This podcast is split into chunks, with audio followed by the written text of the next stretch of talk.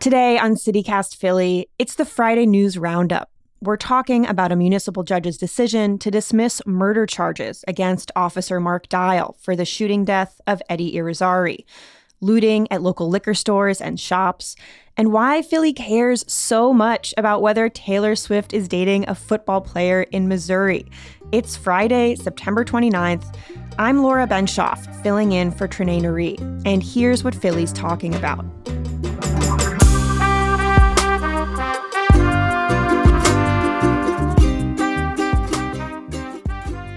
Rodrigo Torrejón, criminal justice reporter at the Philadelphia Inquirer. Welcome back to the show. Thanks for having me. And Asha Prihar, general assignment reporter for Billy Penn. Thanks so much for being here. Hi, thanks for having me on. Okay, before we get into some of the heavier, meatier stuff in the episode, I wanted to start with a little good news. Earlier this week, the Philadelphia Phillies beat the Pittsburgh Pirates to earn a spot in the Major League Baseball playoffs. I'm not a huge baseball fan, but I am a fair-weather Philly any sports team fan, so I'm excited about this. Did either of you watch the game or have plans to watch any of the playoffs? Definitely watched some of the playoff games, and similar to you, I just love that everyone's generally in a good mood when the Phillies are in the playoffs, so I'm excited about that. Definitely. I'm definitely in the same boat. I cannot say I've personally watched any of the games without someone else having them on. But I'm really excited for, the city to be in a generally happy place, hopefully for the next couple of weeks. Yes, it's great when a Philly team is winning and everyone's just got a little more pep in their step. And I wanted to plug, if anyone's trying to watch the games in person at Citizens Bank Park, apparently you have to enter a lottery because tickets are scarce. So you can do that at MLB.com, and we'll have a link in our show notes. Okay. So I'm going to get into the news of the week. On Tuesday, Philadelphia Municipal Judge Wendy Pugh dismissed charges against Mark Dial. He's a former Philadelphia police officer who shot and killed 27-year-old Eddie Irizarry while Irizarry was sitting in his car during a traffic stop. Rodrigo, we spoke with you in August about how the police narrative really changed here. That was before charges were filed and before this case got dismissed. So can you catch us up? What was Dial charged with? So Dial, Mark Dial, the officer that shot and killed Eddie Irizarry early last month, he was charged with multiple crimes, including first-degree murder. Prosecutors alleged that Dial's partner, Michael Morris, yelled "knife" before Dial opened fire, and that because he came out of his police car with his gun drawn and then fired within 5 seconds of exiting his car, that he should be charged with murder. That was their primary case for the first-degree murder charge. What were the defense attorneys for Dial saying? Why did they say there wasn't a strong case here? The defense attorneys for Dial said that Dial and his partner were reacting to what they saw as a potential threat from Eddie Irizarry. That the defense attorneys also mentioned that in body-worn camera footage that was released and also played at the preliminary hearing, it was heard that the partner said that Irizarry had a gun. And their contention was that Dial was reacting to this information and thus shot Irizarry 6 times within approximately 5 to 6 seconds of getting out of his car and approaching Irizarry's parked car. Right. And just to remind folks, so the way this traffic stop happened, these 2 police officers pulled over Irizarry, went up to his car, one on either side. The one partner, Morris, said he's got a knife, and then Dial started shooting. But you're saying some of the audio made it sound like he said he's got a gun? Is that what they were arguing? That's what the defense attorneys for Dial were arguing. They said that the day that Dial surrendered, which I think was about a week or two ago, they said that the audio to their ears clearly says that the partner shouts that Irizarry had a gun, and they said that once again in the preliminary hearing. So essentially their argument is that Dial specifically was reacting to a potential threat.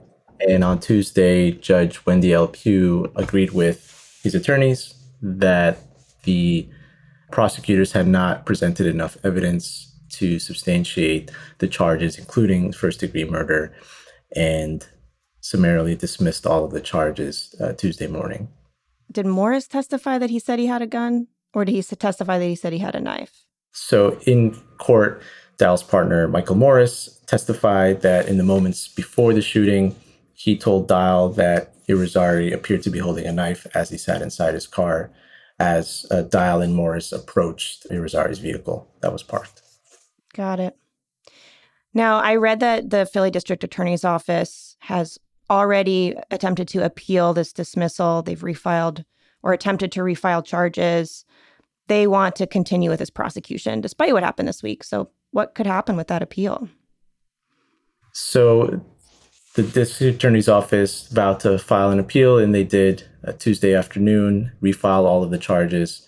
There is a hearing scheduled for that request next month, end of next month, October 25th.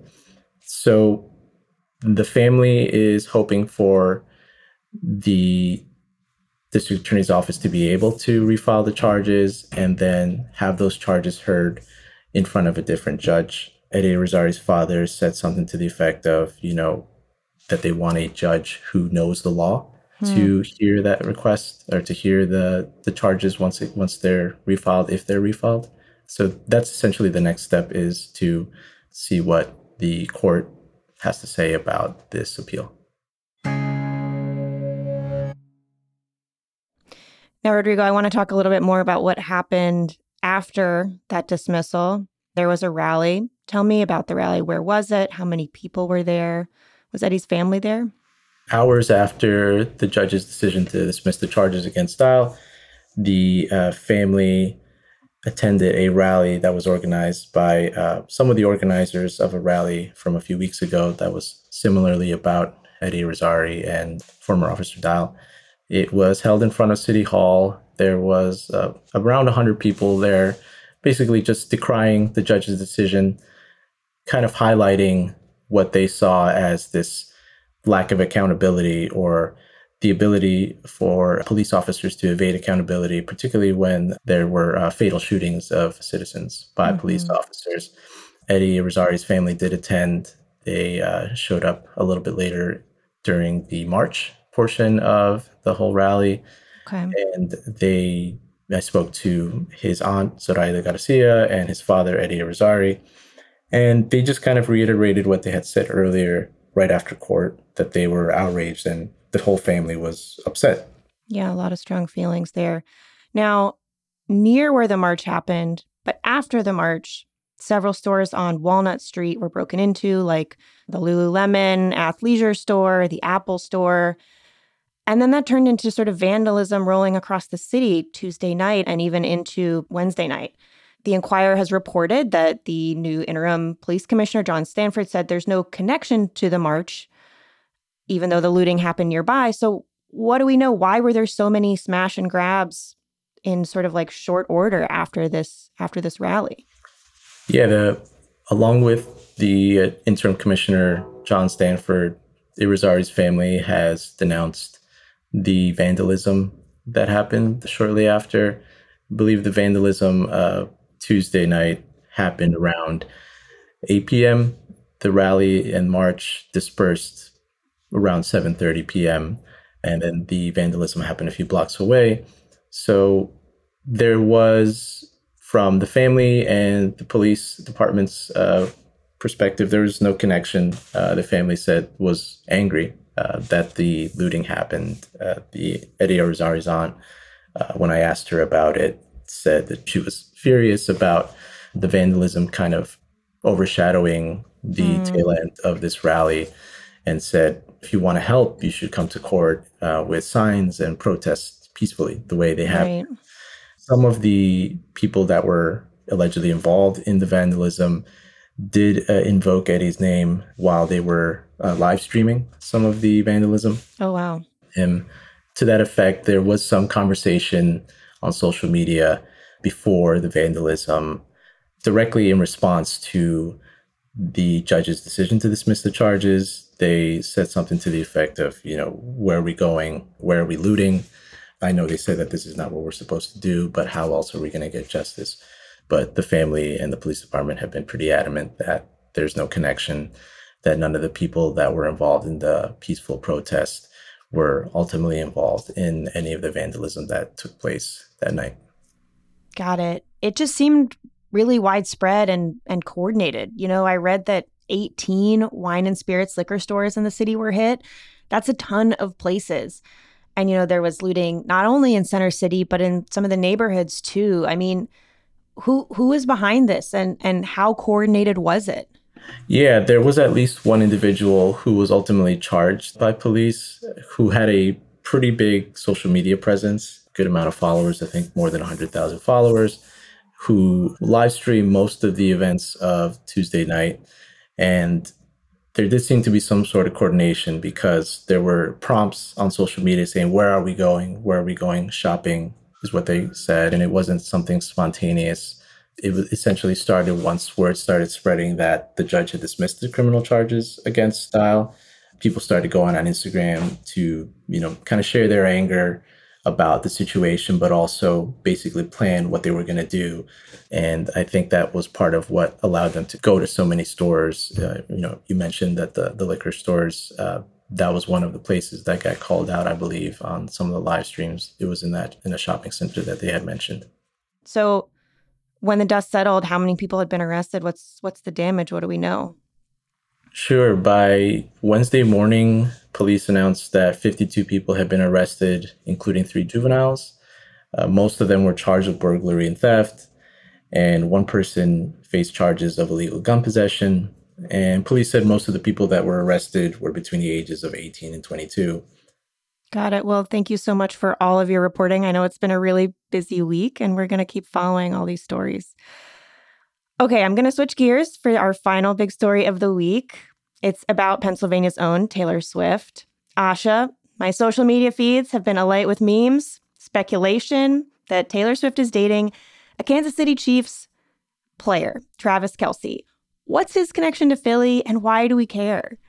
Yeah, so my social media feeds have also been completely dominated by this in the last several days. But I guess just to start out, Travis Kelce is the brother of Jason Kelce, who plays for the Philadelphia Eagles. They also have a sports podcast together, the two brothers. Right. And also Travis Kelce faced the Eagles in the Super Bowl last year. Right. And their mom famously wore the two-sided shirt that she has, right? She has like a jersey that's like Kansas City on one side, Eagles on the other. Yes. And I think they were the first brother duo to like face each other in the Super Bowl like ever, which is pretty cool. And then there's another like kind of connection, which is that Travis Kelce's coach, Andy Reid, used to be the Eagles coach for like I think it was 14 seasons before moving to Kansas City in 2013. And as listeners may know, 13 is a special number to Taylor Swift.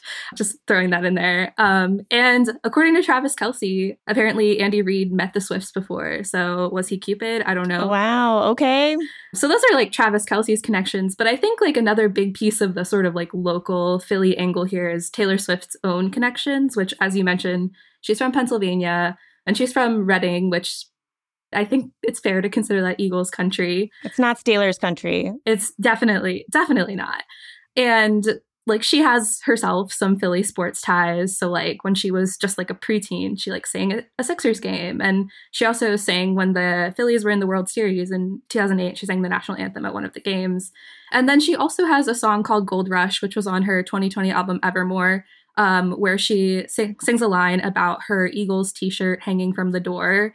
And there have been a lot of questions about whether she means like the football team or the band. And she did confirm in Philly when she played here in May that she did mean the football team. She was like, guys, I'm from Philly, which is a little bit of a dubious claim if you're from Reading. Yeah. But she did say like it is indeed the football team.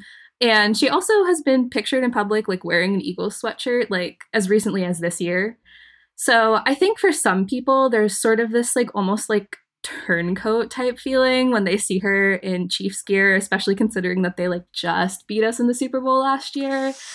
Stings a little, yeah. So she went to a game this week, right? That's what kicked off this speculation. Yes. So I wouldn't call them dating rumors back then, but sort of like the origins of all of this are back in July when Taylor Swift played Kansas City's stadium. Travis Kelce went to the concert and he apparently tried to meet her and give her a friendship bracelet with his phone number on it. Wow, slick. Yeah, because like exchanging friendship bracelets at Taylor Swift concerts has been like a thing.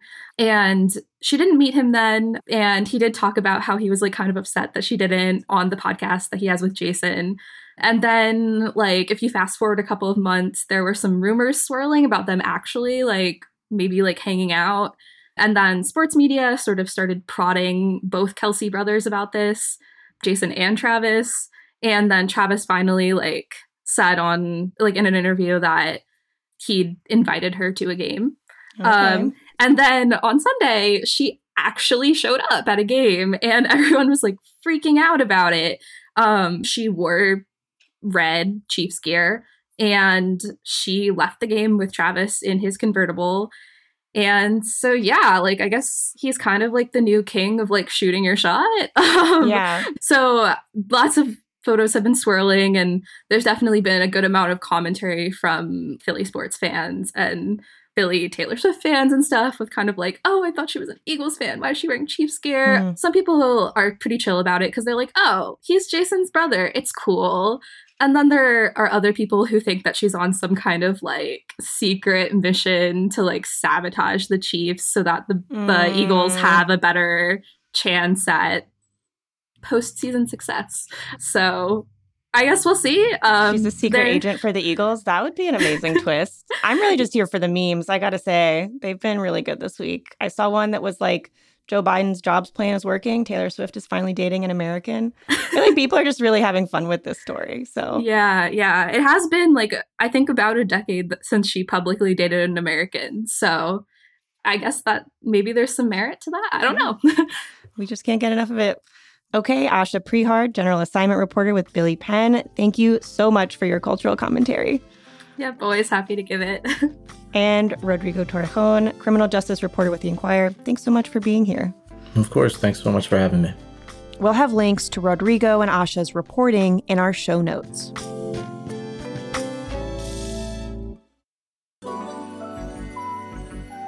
It's time for the tip of the week, where we share a life hack for living in Philly. As of today, SEPTA is rolling out Tap to Pay. According to the transit agency, riders on SEPTA's city and suburban buses, trolleys, subways, and the Norristown High Speed line can start ditching their key cards. Instead, you can tap any contactless credit or debit card or a phone with apps like Apple or Google Pay. You can do that at the turnstile or the little kiosk when you get on the bus. The rollout continues over the weekend. Some forms of transit will begin accepting Tap to Pay today, but all 2,800 devices and vehicles will be ready to accept this form of payment as of Monday, October 2nd. SEPTA will roll out contactless payment on regional rail early next year. This has been a long time coming and will hopefully relieve a lot of headaches. We'll put a link with more information in our show notes. If you have a tip of the week, we'd love to hear from you too. Call or text us at 215-259-8170.